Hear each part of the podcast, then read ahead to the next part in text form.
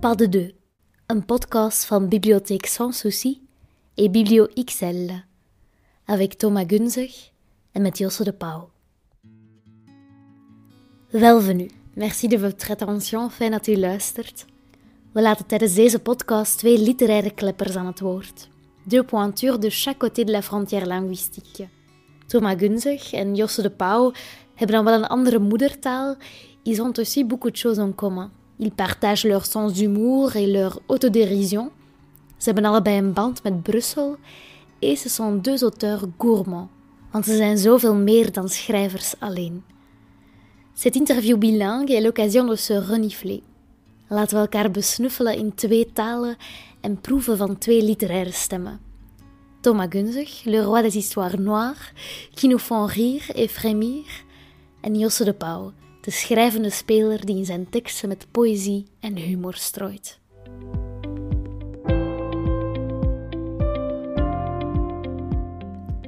In 2021 kwam In Open Veld uit, het nieuwste boek van Josse de Pauw. Daarin keert hij terug naar het begin. Waar is die goesting voor het spelen, maken en schrijven ontstaan? Filosofisch, twijfelend, met trots, maar ook met een goede portie zelfspot blikt hij terug. Het moment om hem dus volgende vraag te stellen. In uw eerste boekwerk schreef u dat een, een, een, gesprek meestal zo op de typische manier gestart wordt met de vraag: waar zijt je mee bezig? Ja. En uh, u schrijft als antwoord: met mezelf zeg ik, dat is een fulltime job. Is dat nog steeds een voltijdse bezigheid? Ja, absoluut. absoluut.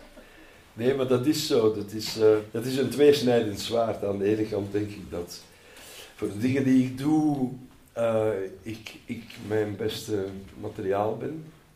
Uh, het best mezelf observeer, kritisch ook en, en, en spottend ook. En, en daar komt van alles uit voort. Aan de andere kant, mijn moeder, die trouwens nog steeds in leven is en met een rechte rug, zegt het nog vaak je bent niet geïnteresseerd in andere mensen.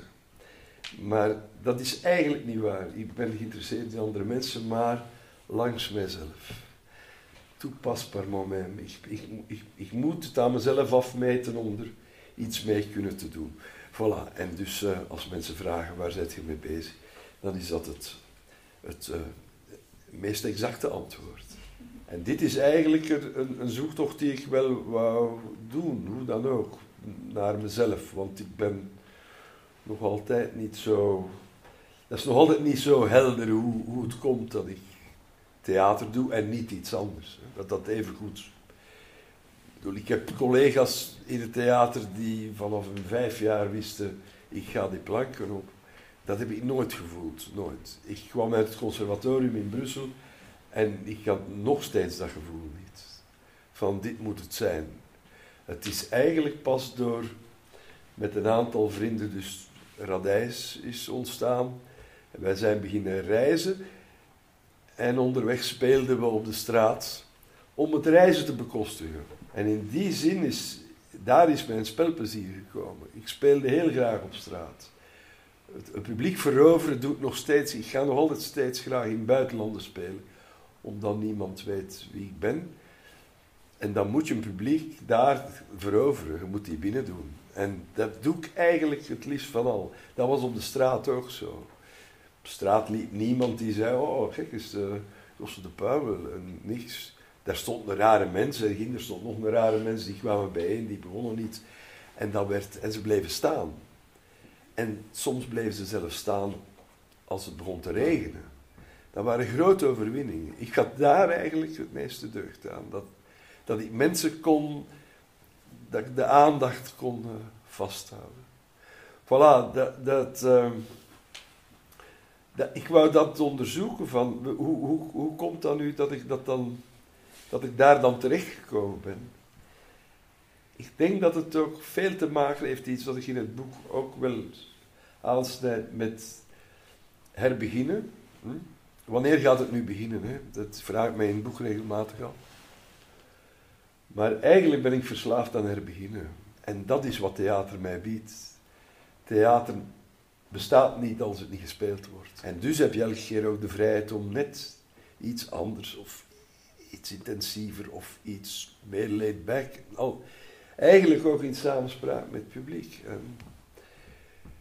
Ik denk dat dat mijn, uh, ja, is waarom ik uiteindelijk aan theater verhangen ben geraakt. En vindt u in schrijven zo dezelfde vrijheid?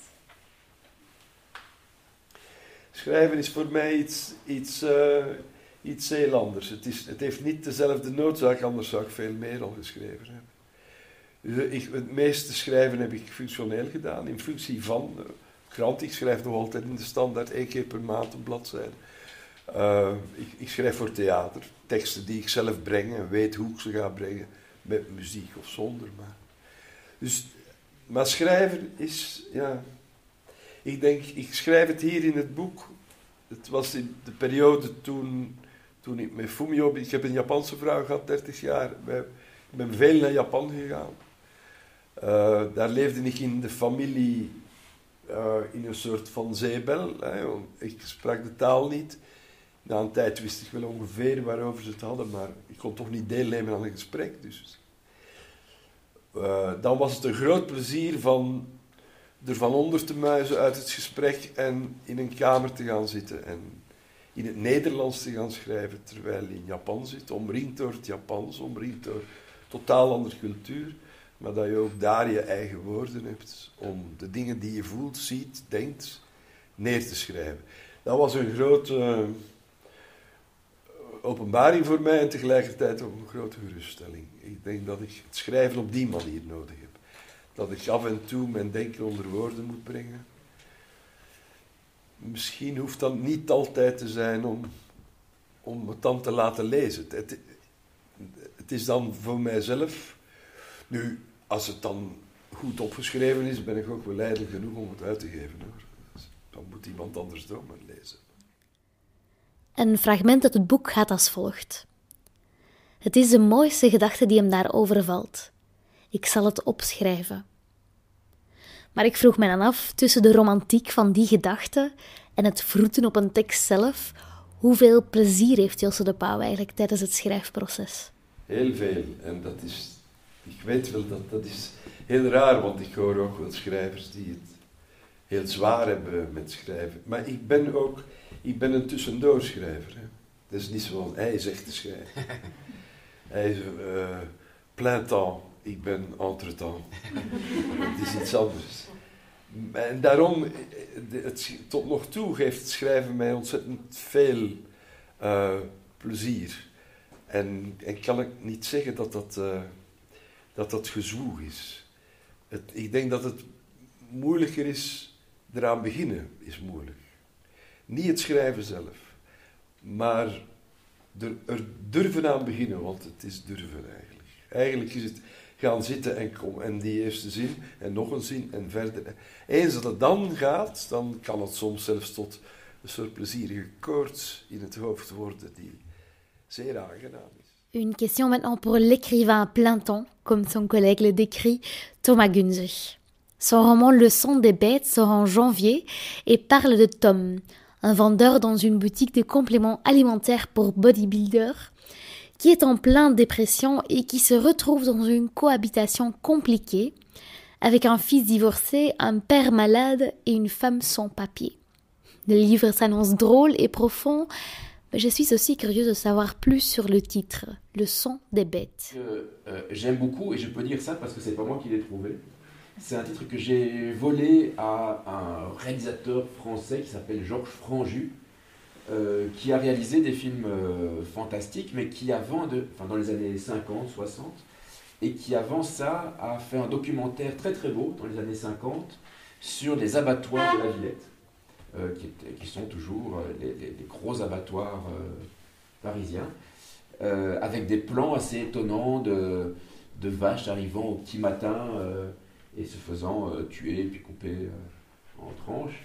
Euh, c'est un, documentaire euh, assez, assez brutal, etc. Et puis qui est assez beau, assez poétique, et il s'appelle le, sang des bêtes. Euh, et c'est vrai que dans ce roman-là, alors c'est toujours. Alors est. Là, vous assistez à un truc particulier, c'est-à-dire que c'est la première fois que j'en parle, et donc, normalement, après euh, X interviews, tout ça, on, attrape un peu ces automatismes, etc., et c'est facile. Et quand, au, départ, c'est assez compliqué de parler de ses propres livres, parce que on ne pense pas à ce qu'on va devoir dire sur son livre, évidemment. On essaie de faire une histoire qui fonctionne bien, et, voilà. Euh, mais je pense qu'avec le recul, c'est une histoire que j'ai voulu faire effectivement sur, euh, sur qu'est-ce que c'est qu'une une identité. Euh, qu'est-ce que c'est que euh, être juif ou ne pas l'être être est-ce, est que quand sa mère n'est pas juive, est-ce qu'on l'est quand même? Est-ce que quand on a une tête de juif, est-ce qu'on est juif? Est-ce que quand on est une femme, on l'est quand même? Est-ce que quand on est un homme, on est quand même? Est-ce que quand on est une vache qui ressemble à une femme, est-ce qu'on est vache ou femme?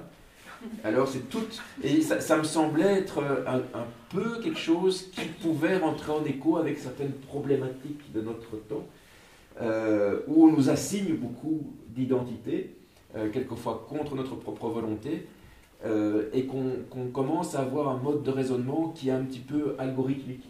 ce que je veux dire par là, c'est que on fonctionne beaucoup avec les réseaux sociaux, on fonctionne beaucoup avec Google, avec Internet. Et, Google, Internet et les réseaux sociaux aiment beaucoup les algorithmes parce que ça leur permet de nous classer dans des, dans des petites alvéoles pour pouvoir nous vendre des trucs après. Donc ils sont très contents de savoir qu'on est euh, un, homme blanc d'origine XY euh, avec des tendances machin parce qu'on est, facilement ciblé. Alors que dans mon bouquin, je montre, je pense, qu'on n'est pas du tout euh, facilement algorithmisé euh, qu'on n'est pas du tout numérique, qu'on est analogique. Donc on est plein de nuances, qu'on est plein de complexité, qu'on est plein de choses qui sont insaisissables, qui sont indéfinissables.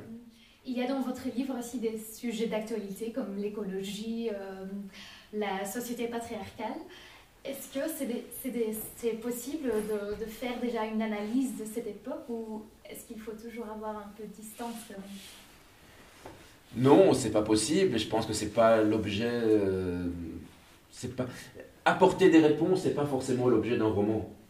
Euh, par contre, un roman, c'est un objet qui est, comme toute forme de création artistique, qui est fait dans un certain contexte. On est, on est poreux, les, artistes sont poreux à la réalité.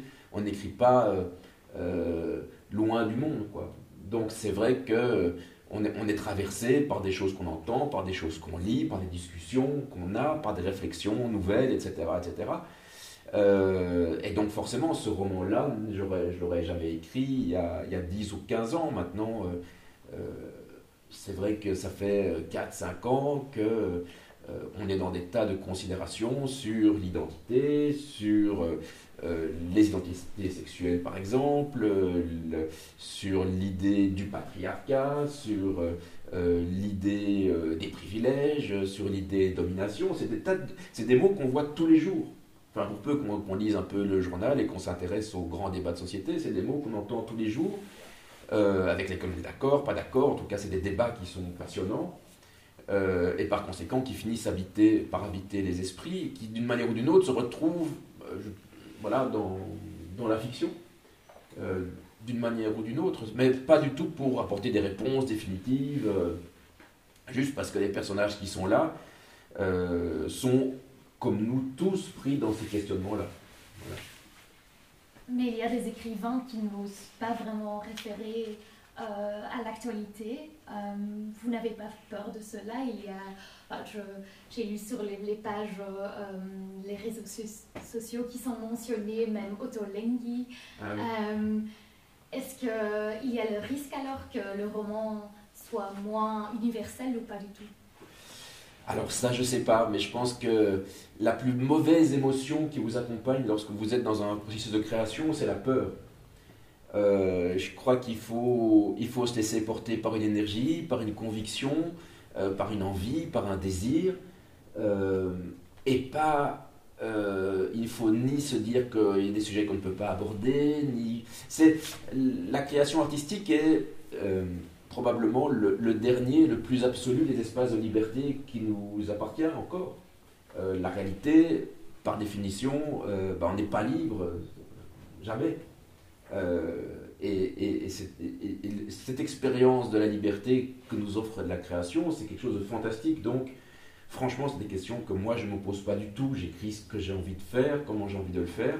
Peut-être que c'est des livres qui seront ridicules dans 15 ans ou pas, ou j'en serais... Et c'est pas des questions... Si on se met à se dire que j'écris pour l'éternité, ça va être bizarre. Voilà. Euh, je crois qu'à la base de toute création, il y a une émotion qui n'a pas de nom, qui n'a pas de mots, qui, qui n'a pas de forme. Et le travail de création, c'est parvenir à approcher au plus près la nature de cette émotion-là. Voilà. Euh, le livre commence par une citation de Creep de Radiohead, la chanson. Et euh, j'avais aussi lu Pluie d'automne, qui pourrait être un clin d'œil à votre premier roman, Mort d'un parfait bilingue. Peut-être que c'est pas fait exprès, mais est-ce que vous aimez bien les, les références dans la littérature comme ça? Attends, et Pluie d'automne, t'as lu ça où? Dans les premières pages. Ah oui, j'ai écrit ça. Ah oui, non, pas du tout. Bravo. Euh, euh, bravo. Non, et la, et la citation de. Euh, non, la citation de, de Radiohead, bah, je trouvais.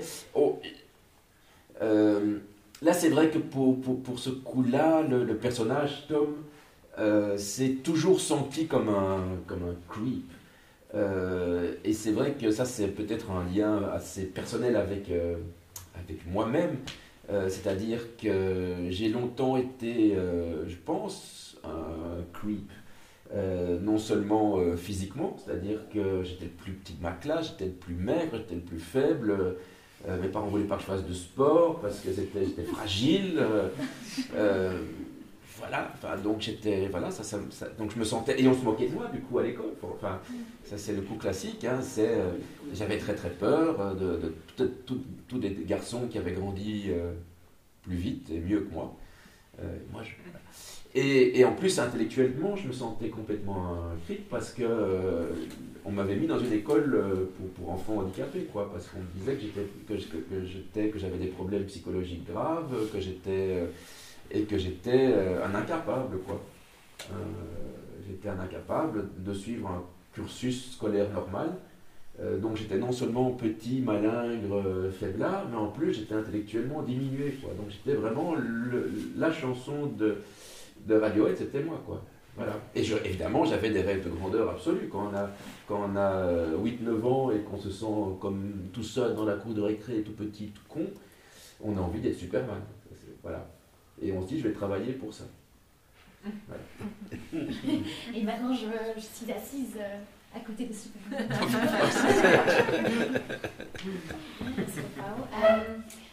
het boek um, wordt er gepraat over het begin, uh, wat mij natuurlijk ook doet denken aan het einde. In mijn research uh, kwam ik terug op een gedicht van Pessoa. Um, en daarvan is de laatste zin dat wat zal zijn, wanneer het zijn zal, zal zijn dat wat het is. Ik weet nog dat ik dat als jong meisje ooit eens moest voordragen en waarschijnlijk snapte ik daar toen niet veel van. Mm. Maar ik vond het wel altijd heel mooi, die gelatenheid, die mildheid. En ik vroeg mij af, is dat iets wat u herkent van het ouder worden? Ja. ja, heel erg. Ja. En, en ook, ik denk, ja, ik denk dat het de enige manier is om ja, ik, ik ken wel Dylan Thomas. Uh, Rage Against the Dying of the Light. En dat is het, hele stoere gevecht. Hey, nee, ik wil niet dood. Jan Mulder heeft het ook op televisie en regelmatig. Uh, oreren tegen, nee, niet oud worden. Ja, als je daar je plezier in vindt, moet je dat doen. Maar het is niet anders. Hè. En je kan maar hopen dat het een beetje op een treffelijke manier gebeurt daar kan je zelf ook wel een beetje mee aan voor zorgen, alhoewel dat ik daar dan weer niet erg goed in ben. In mezelf uh, begeleiden naar die nieuwe toestand. Maar ik, ik, ik, ben, ik heb wel altijd heel graag, weet je, als je zo, ik was op 17, 18 denk ik, in, eerste keer in Kreta op reis als jonge gast. En zo daar zitten op een marktpleintje in een dorp, eh, onder een boom, op een bank, wel altijd wat oude mensen te leunen op een stok en een beetje te, te mompelen tegen elkaar. Ik vond het altijd een heel mooie beeld. Ik heb daar altijd heel erg van gehouden. Ja. Ça McKinsey, on était train de, de parler euh, de la fin, euh, d'un poème aussi de Pessoa, de vieillir. Bah, vous ne parlez pas vraiment de la fin dans votre livre, mais aussi de Tom, euh, le personnage, euh, qui revient sur sa vie d'homme d'âge moyen. Est-ce que c'était aussi un moyen pour exorciser votre crise la de la cinquantaine? Quarantaine, je dire ça. Alors, je crois pas que. Je crois pas que la. en tout cas, que mon écriture soit. C'est pas un médicament. Et c'est pas une thérapie. Par contre, ce qui est intéressant, c'est parler de, sujets qu'on maîtrise ou qu'on connaît. En tout cas, ce qui est intéressant, faut pas forcément faire ça, euh, parce que l'imaginaire est, aussi un outil qui est quand même passionnant.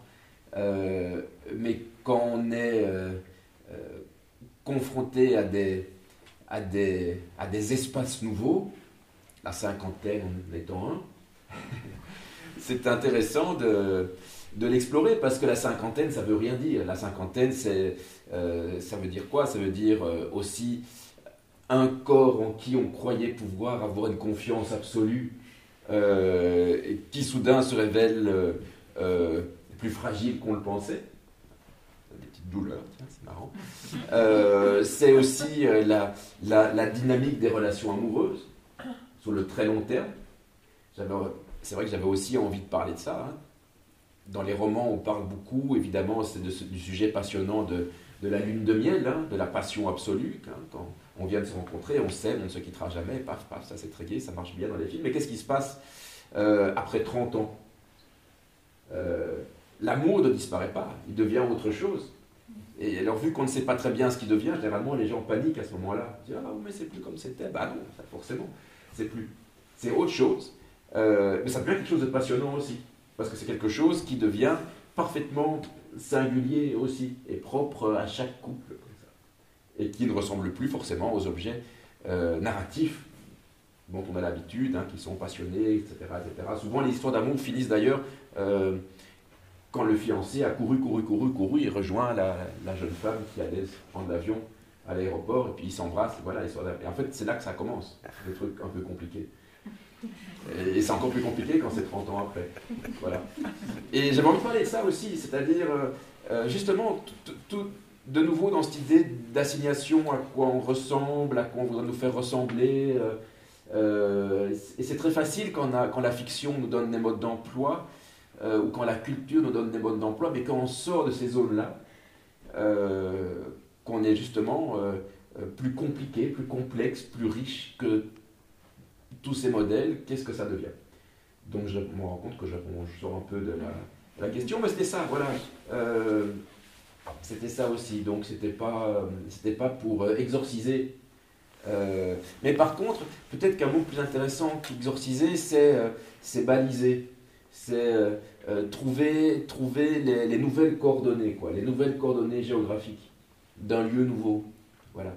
Euh, les relations humaines, euh, le corps, euh, l'amour, etc.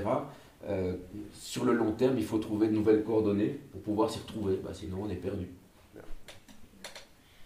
we zitten hier op een mooie locatie in Elsere.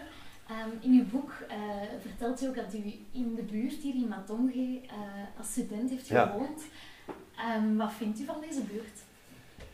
Ja, het is, mijn, het is een beetje mijn begin in Brussel geweest. Ja, mijn begin van zelfstandigheid in Brussel.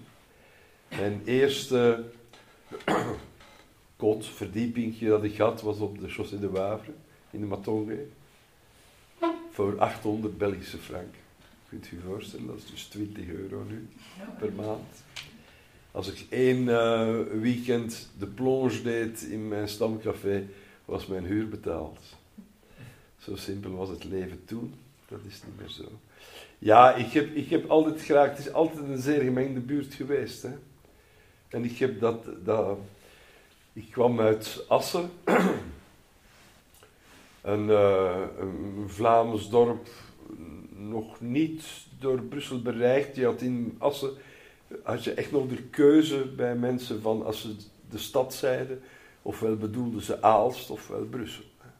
Ik heb het geluk gehad dat mijn ouders Brussel bedoelden en dat wij hier veel kwamen als kinderen. Maar Assen zelf was eigenlijk nog een plattelandsdorp, heel verzuild. Hè. Een heel, uh, op een of andere manier heldere structuur. Elke politieke partij had zijn cafés, zijn harmonie, zijn fanfare, zijn toneelgezelschap. Dat was allemaal opgedeeld. Je praatte, als je in bepaalde cafés ging, nooit met mensen van die andere cafés, want die zaten in die andere cafés. Liberalen en socialisten en, en de Cheven en weet ik veel. Dat zat allemaal in zijn eigen hoek. Ik kwam in Brussel en iedereen zat in dezelfde cafés. en daar was discussie en dat werd, maar dat was... En ik hield daar zo van. Ik, uh, van, die, van de vermenging van de dingen. Dat vond ik uh, fantastisch, ja. Um, ze zeggen wel eens dat er buikmensen zijn, zoals acteurs, en um, hoofdmensen, zoals schrijvers. U bent een zeldzame combinatie van de twee. Hoe, hoe, hoe, werken, die, hoe werken die twee in uw hoofd samen? Um, ik wou dat mijn hoofd zo. Uh, beetje dezelfde taille had. Um, hoe werken die twee samen? Ik denk wel dat, dat, dat, dat ik uh, zeer uh, intuïtief, uh, met wat ik doe, hè, met spelen, dat, dat, dat, het toch, dat het spelen een manier van denken is. Niet dat, het, dat, er, het, dat ik het niet doordenk voor ik het ga spelen. Er zal wel een soort van canvas ontstaan vanuit denken en vanuit overleg. Maar het moet toch via het spelen dan gebeuren bij mij, ja. ja, Ik, uh, ik weet dat ik zoiets naar een van uw theatervoorstellingen was gaan kijken. En uh, dat wij u achteraf aan de boerla zagen staan van achter een sigaretje te roken. En uh, mijn mama die wou per se um, gaan zeggen tegen u hoe goed dat ze het vond. En ik dacht zo, oh, gênant. want, want die mensen moeten dat toch wel keihard vaak horen. Maar ik herinner me wel dat ik toen wel gecharmeerd was. Tuurlijk. Is, is dat een misvatting van mij, dat er na zo'n carrière geen complimenten Ja, ja, dat is een grote misvatting. nee, absoluut. Nee, dat is... Uh, ik, ik, ik verplicht mijzelf er ook toe om, uh, als ik iets gezien heb van iemand dat ik echt goed vond, om het te gaan zeggen. Omdat het te vaak niet gezegd wordt. En omdat het zo goed doet als het gezegd wordt. Ja. We moeten het blijven zeggen. Um, los van complimenten, heeft het leven pas zin als we er betekenis aan geven, als we er een verhaal van maken, zoals in uw boek? Of heeft u dat nodig? Dat is, ik kan mij moeilijk een ander leven dan, dan mijn eigen leven voorstellen natuurlijk. En voor mij mag dat er deel van uit. Maar of het nu echt een boek moet worden, nee, maar verhalen wel. Ja, ik heb altijd wel ook als kind heel graag verhalen gehoord en ik denk dat ik veel geleerd heb door te luisteren naar wat mensen te vertellen hadden. En, uh, ik denk dat ik daardoor altijd ook gefascineerd geweest ben door oudere mensen, omdat die vertelden verhalen die veel minder aansloten bij mijn leefwereld van vroeger. Ik hoorde dat graag. Dus ik denk dat verhalen heel erg belangrijk zijn voor mij. En dat, dat ik dus van wat ik zelf zie en meemaak ook wel, dat ik daar snel een soort vorm aan geef en, en het dan kan meepakken en het kan vertellen. Ik ben ook iemand die graag vertelt, ja. ja. Uh, on passe uh, d'une question philosophique à une autre. Uh, Thomas, l'intrigue de vos livres est parfois impitoyable et pourtant il y a souvent une sorte d'affection envers euh, vos personnages. Est-ce que ça correspond à votre vision du monde euh, Faire confiance aux gens, mais pas à l'humanité? Ah oui, c'est bien vu. oui, alors, euh, oulala, des questions philosophiques comme ça. Euh, oui, oui, c'est vrai que l'humanité a une drôle de dynamique. Hein, on a l'impression qu'elle a une passion pour l'autodestruction, alors que on croise quand même euh, au quotidien. Et c'est marrant, c'est quelque chose que je me disais, mais encore aujourd'hui. Euh, je me disais, au fond, j'aime bien les gens en général. Euh, peu importe leur, leurs origines sociales, ou, enfin souvent on rencontre les gens sont plutôt chouettes. C'est marrant parce que le, reflet qu'on a des gens sur les réseaux sociaux, c'est horrible. Et, en fait, c'est pas vrai. J'ai l'impression qu'il y a une espèce de transformation qui s'opère quand on est sur les réseaux sociaux. Si on enlève les écrans, derrière ça, les gens, même qui ont l'air horribles sur les réseaux sociaux, sont plutôt chouettes. Bon, il y a des, des cas, évidemment. évidemment. Euh, mais l'humanité, par contre, ce n'est peut-être qu'un gros réseau social, c'est pour ça que ça marche pas. Donc on n'a que le pire en fait. C'est marrant que tous les vecteurs sympas des gens s'annulent pour qu'il n'y ait qu'un vecteur de merde en fait qui, qui, reste et qui nous conduise aveuglément toujours aux mêmes erreurs. Euh, et alors, tu avais une question philosophique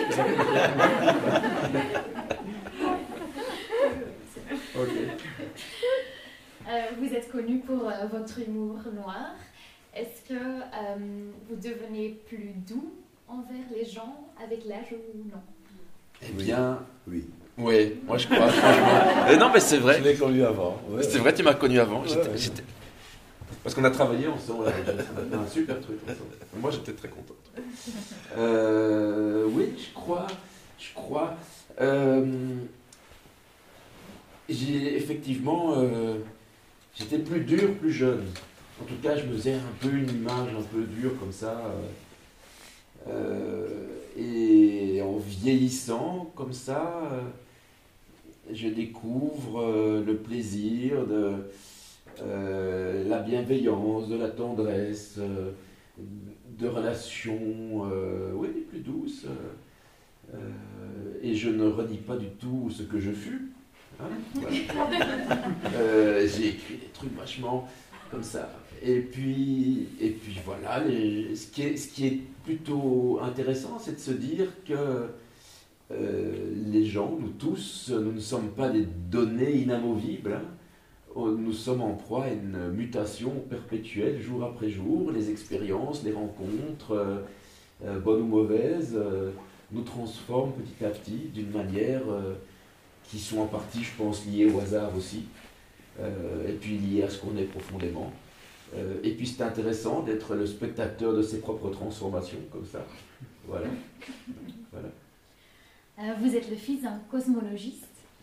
Est-ce que cela vous a donné un talent pour euh, dézoomer, pour relativiser? Je ne sais pas. ça m'a donné, parce que malheureusement, j'ai aucun talent pour les sciences, alors que j'adore ça. Euh, j'adore la méthode scientifique, j'adore la rigueur scientifique, j'adore les discussions. Il m'arrive de lire juste pour le plaisir des articles scientifiques auxquels je ne comprends rien, mais parce que j'aime bien cette langue, j'aime bien euh, cet esprit, j'aime bien cette rigueur, j'aime bien cette curiosité. il y a un truc qui est très proche, euh, je trouve, entre les artistes et les scientifiques, c'est l'imaginaire. Je pense qu'un un, bon et un grand scientifique est quelqu'un qui a beaucoup d'imaginaire, c'est-à-dire c'est une espèce de capacité de se projeter vers des, hypothèses a priori euh, étranges, bizarres, euh, et puis d'essayer de les vérifier par l'expérience. Euh, et, je pense que voilà, les, grands que nous connaissons, les, Einstein et autres, étaient des gens qui avaient beaucoup d'imaginaire pour pouvoir faire ce qu'ils sont parvenus à faire. Hein. Galilée avait beaucoup d'imaginaire et, les artistes aussi. Voilà. Euh, donc on n'a pas du tout la même méthode. Euh, et malgré tout, je pense qu'il y a une, fraternité, un cousinage euh, important entre, entre les artistes et les scientifiques. On n'est pas du tout aussi éloigné que les, les, spécialisations universitaires voudraient le faire croire. Voilà. et d'ailleurs, souvent, les grands scientifiques sont aussi des, des gens, euh, des littéraires, des gens qui aiment la musique, euh, des gens qui ont très grande sensibilité, et puis euh, souvent les littéraires, dans mon genre, même si on ne peut pas aborder évidemment les concepts sous forme d'algorithmes ou d'équations mathématiques, on, aime bien les idées que ça représente, parce que les idées ouvrent l'imaginaire, et que l'imaginaire, je trouve que c'est quand même le plus bel outil qui soit mis à notre disposition. Vous avez même dit dans l'écho si on limite mon imaginaire, j'arrête tout où je me suis aussi. Mais oui, parce que euh, c'est vraiment de plus je suis vieux et plus je, me dis ça, c'est que euh, notre, notre, notre réalité a des conditions, j'aime bien cette formulation-là parce qu'elle est un peu scientifique, des conditions d'incertitude qui sont très importantes.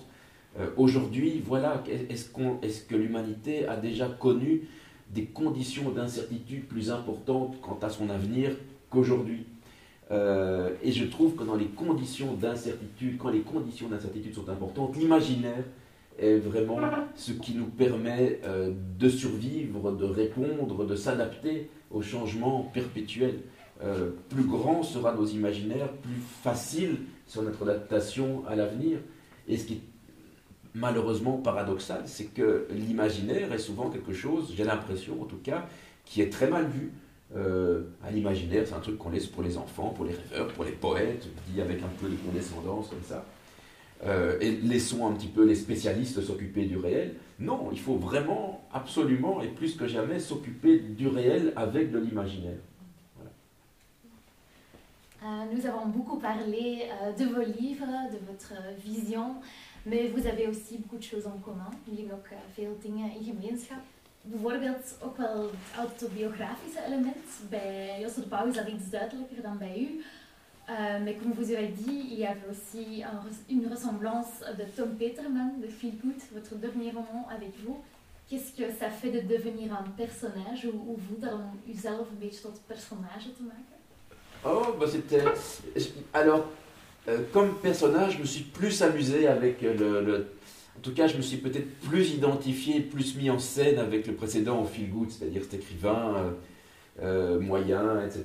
Parce que je crois que depuis, j'écris maintenant, je publie des livres depuis que j'ai euh, presque 21 ans, donc ça fait longtemps, 30 ans que j'en publie. Donc j'ai l'impression d'avoir accumulé pendant ces 30 ans-là plein d'expériences amusantes, tragicomiques euh, d'écrivains sur la route, quoi, de, salons du livre, de petits hôtels, de rencontres, euh, moins bien que celle-ci où il y a euh, personne.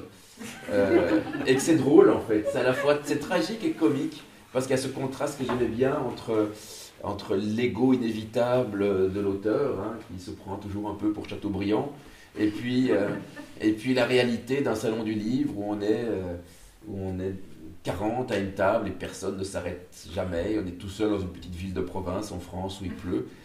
Et, donc je m'étais beaucoup amusé à, me mettre en scène comme ça. Voilà. Euh, ici, le personnage a moins de rapport avec moi, si ce n'est qu'il a fait du sport quand il était plus jeune. Mais, c'était amusant aussi. Samengewerkt. Vous avez déjà collaboré pour, euh, pour la pièce de théâtre Raymond. Um, over uh, de legendarische voetbaltrainer uh, Raymond Goethals. Mm. Est-ce que vous avez suivi, suivi un peu le travail de l'autre depuis? Hmm. Non, j'ai lu ce bouquin. C'est vrai, hein, c'est bien. Ouais Allez Non, non, je, je, je, lis ses livres, oui. Mais je sais que lui, il est jamais dans la salle quand je. c'est là qu'il y a mon sentiment de culpabilité qui fait que. ouais. Mais alors, c'est, ce spectacle, Raymond, moi j'ai un souvenir, mais extraordinaire. Je me rappelle très bien que le directeur du KVS, je ne sais plus comment il s'appelle, m'avait téléphoné en été. Jan Ouais. Et il m'avait dit, euh, machin devait écrire, euh, et puis je ne sais plus qui devait écrire. Verhulst, Dimitri. Dimitri Verhulst, voilà, c'est ça. Et puis ça n'a pas, ça s'est pas, ça s'est pas mis. Est-ce que tu veux le faire? Puis il m'a dit, euh, voilà, c'est pour le KVS, j'ose de peau. J'ai eu l'impression qu'il y avait un concessionnaire Mercedes qui me filait les clés d'une super bagnole. C'est la meilleure, c'est la meilleure de toute la boutique avec les sièges cuir, tout ça. Si tu veux partir en vacances avec, je ah oui, avec plaisir. Et, euh, et c'était gai à écrire. Et puis, ce qui est formidable, c'est que quand, c'est de voir son texte euh, investi comme ça par, euh, par quelqu'un comme Jos de Pau. Enfin, c'est c'est extrêmement valorisant, flatteur forcément. Et puis on voit ce texte qui prend une ampleur, on voit ce que c'est que ce que c'est qu'un vrai grand comédien de talent qui donne une dimension inimaginable au texte. Donc euh, c'était euh, c'était super gai. Voilà. Heeft u er ook mooie herinneringen aan? Ja, zeer, zeer, zeer. Het is een, een heel mooi avontuur geweest. Het was Dimitri zou schrijven. Ik denk dat Dimitri een schrik gepakt heeft. Dimitri is echt een, een fan van Standaard en van uh, Raymond Goethals en van Marseille later. Als hij, en ik denk dat hij toen hij uh, het probeerde te schrijven, dat hij dacht de, de, de spionkop van uh, gaan mij lynchen als ik dit schrijf. ik denk dat het niet meer gedurfd heeft. Daar was dus geen sprake van bij Thomas Gunzig, want die uh, zo, uh, zei zelf dat hij niks met voetbal had. En uh, tu savais qui c'était Raymond Goethals avant d'écrire Oui, oui, ça, ça, quand même, je, je, savais, ça je savais. Mais c'est vrai que j'avais pas, je pas, j'étais pas un fan de foot quoi du tout. Non, non. Mais je savais, oui, j'aimais bien parce qu'il avait une façon de parler qui était. Nee, en, dat, en dat was fantastisch, omdat daar plots een verhaal lag dat wel Raymond Goethals als uitgangspunt nam, als een soort personage. Maar een beetje zoals er ook stukken geschreven zijn over Julius, Julius Caesar en zo. Een personage, en dan vult je dat in en niet noodzakelijk historisch correct of zo. Hij is daarmee aan de gang gegaan. En daar is een verhaal uitgekomen dat zeer... Uh, dat mij enorm raakte. Dat ik ook... Ja... En dan dat opzet van dat in de twee talen tegelijk te spelen eigenlijk naar analogie met wat Raymond Goethals deed, hè, de, uh, mélanger zodanig dat er een gemengd publiek in de KVS zat van uh, Franstaligen en Nederlandstaligen, die dan op verschillende ritmes reageerden op de tekst. Ja, dat was fantastisch. Ja. ja was fantastisch. Dat is een hele mooi ding geweest. Ja. Ja, de, de, regisseur zei ook over uh, Raymond Goethals van uh, Raymond was een van de laatste Belgen, quelqu'un qui appartenait ja. vraiment encore aux deux communautés. Qu'est-ce que cela signifie aujourd'hui d'être belge oui. Moi je suis. Hein. Ik, ben, ik, ja, ik zeg altijd, het staat op mijn paspoort, dan is het waar. Mais oui, c'est pourtant dingue que votre travail n'est pas traduit en néerlandais. Uw boeken zijn ook niet vertaald naar het Frans. Et pourtant, vous, vous faites des projets qui font le lien entre les deux communautés. Ouais. Hoe komt dat? Ja. Ja, maar dat, is, dat heeft natuurlijk ook te maken met... Uh, uh, de, je komt op het terrein van literatuur en dan heeft uh, het Franstalig landsgedeelte heel Frankrijk aangesloten liggen, waar een, een Franstalige literatuur... Ja, er is geen noodzaak om. Uh, het moet al een overtuiging zijn, een ideologie zijn, om te zeggen: we gaan nu Vlaamse schrijvers vertalen in het Frans, omdat we deel uitmaken van hetzelfde land. Die ideologie is er op het moment, of die overtuiging is er op dit moment niet net zo min in Vlaanderen, om dan met Franstalige schrijvers uit België te doen. Ja, voilà. Wij zitten ook dichter aan literair bij Nederland. Het theater is dan wat anders. Daar kunnen we, we zouden nog veel meer kunnen. Hè. Bedoel, het gebeurt nog te weinig. Maar dat is een iets makkelijker doorgeefluik. Of, of contact, hebben iets makkelijker contact ook al. Zeker omdat daar ook de dans en de performance is, waar dat taal dan minder een rol speelt en zo verder. Dat is iets makkelijk. Maar ja, literatuur, dat is de taal, dat is zo. Uh... Ja, film is misschien ook een manier om dat te doen. Zeker. Um, want onze humor is soms heel verschillend. Mais pour moi, euh, par exemple, le Tout Nouveau Testament que vous avez coécrit, c'était une humour universellement belge. Ouais. Est-ce que vous êtes d'accord? Tout à fait, oui. oui. Oui, peut-être. C'est vrai que j'ai travaillé avec euh, Jaco van Dormal, qui est, euh, je trouve aussi très très belge dans sa ouais. façon de métaboliser toutes ces cultures, cette langue, le ouais. flamand, le, fr le français, euh, et qu'il y a peut-être un une, une approche de, de l'humour, de la gravité des choses, etc. qui. Euh, J'aime pas tellement le terme autodérision parce que c'est tellement bateau. Euh, mais c'est vrai, puis c'est vrai que le casting était un casting euh, flamand et francophone ouais. tout à fait indifférencié. un des grands fantasmes de Jaco, hein, c'est de faire jouer Joss. Hein. Là, on écrit Jaco un nouveau film, on espère que Sera dedans. oui, ça n'a pas marché. Non, mais le prochain. Ah, le prochain? Ah ouais? Oh, ça va. Mais alors, le premier rôle, hein, pas... Oui, oui, oui.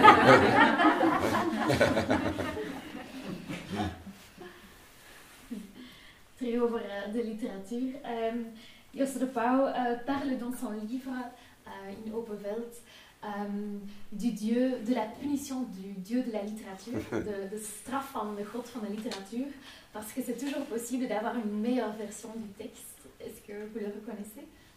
Ah oui, effectivement, mais euh, moi je m'arrête quand je sais que compte tenu, compte tenu de mes moyens, je ne ferai pas mieux. Je sais qu'il y a moyen de faire mieux, mais moi je ne sais pas. Et, et le tout est de savoir à quel moment il faut s'arrêter. Et, et là, je pense que j'ai la chance d'être un peu paresseux. C'est-à-dire qu'à un moment, je me dis, j'en ai marre. J'en ai marre, il y, a, il y a des défauts, je sais que c'est il y a des pages, ça me fait chier. En avant. Voilà. Mais dans, dans, dans le livre, je parle du fait que le, le- mon manuscrit a été volé sur le, sur le train Ah, à oui, Marseille quand j'y allais pour jouer Raymond à Marseille, que j'ai pas fait parce que Les le syndicalistes. technicien était en grève. Et, mais le manuscrit était volé dans le train. Euh, je crois 120 pages. Et puis après, j'ai, j'avais pas de backup. Alors j'ai réécrit ces pages. Alors là, tu as toujours en tête, mais est-ce que, est-ce que la version d'avant n'était pas mieux? Ah ouais. Et ça, c'est une punition de- du dieu de la littérature. Je connaissais cette histoire et ça m'a traumatisé depuis j'ai des, des, des Dropbox et des clouds partout donc. Maintenant, je, je- je- tout ce que j'écris, je, je fais immédiatement, immédiatement un mail à moi-même. Ah oui c'est ça. Celui-là, il, eh, il reste. Lijkt me inderdaad een nachtmerrie om, Ja, het was om zoveel vreselijk. Ja, pagina's eh, verloren te hebben. Het is vreselijk. ja.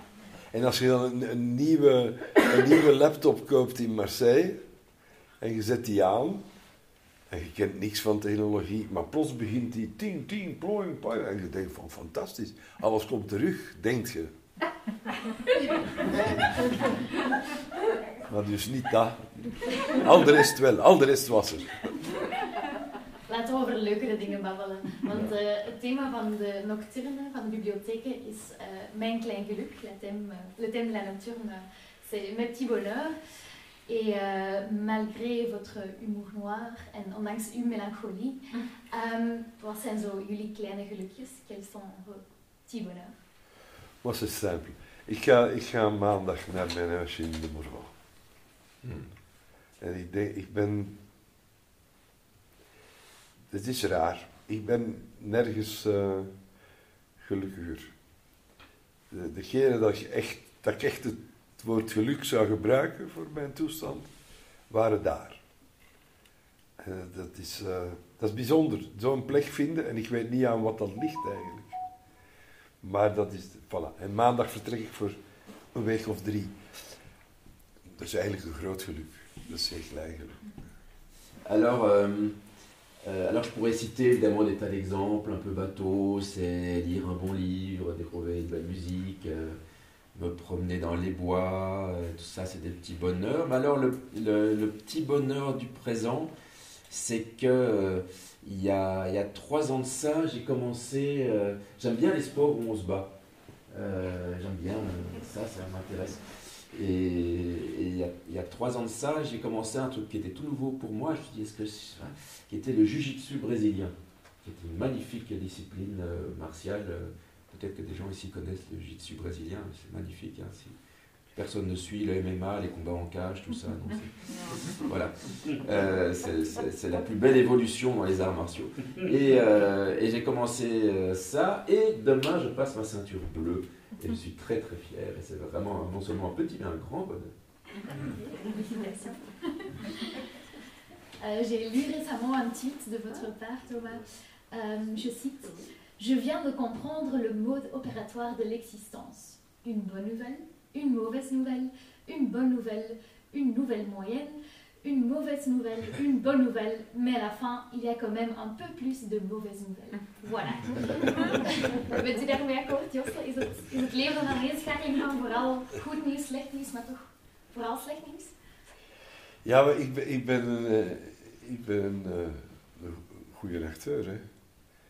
Ik kan zelfs doen alsof dat slecht nieuws goed nieuws is. Ik zweer het je. Ik kan mez- mezelf zo, eh, Ja, dat lukt mij C'est l'avantage d'un comédien hein, qui peut tourner. Ouais. Euh, par contre, parce que ça c'était un peu plutôt pessimiste, Ouais. mais, mais la devise de votre précédent roman, Feel Good, était une citation de votre mère Tout finit toujours par s'arranger, alles komt goed. Un diction typiquement belge, je trouve. C'est ça. Et quand, quand- quand- alles komt wel goed. Est-ce que vous y croyez tous les deux? C'est-à-dire que quand, quand Jaco a ouvert le livre que je lui ai offert, parce que je suis très généreux comme copain, il a lu la, la petite devise et puis il m'a regardé, il a, il a fini la phrase de ma mère en disant Mais mal. je,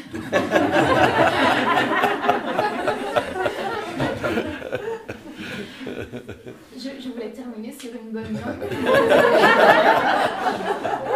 Mais je pense que fondamentalement ma mère avait raison et c'est vrai que la, la- la vie lui prouve chaque jour qu'elle a raison. Tout finit toujours par s'arranger. Des fois on est là comme ça et puis en fait avec le temps ça s'arrange. Merci beaucoup, Thomas Ginzig. Josse de Pauw. Alsjeblieft.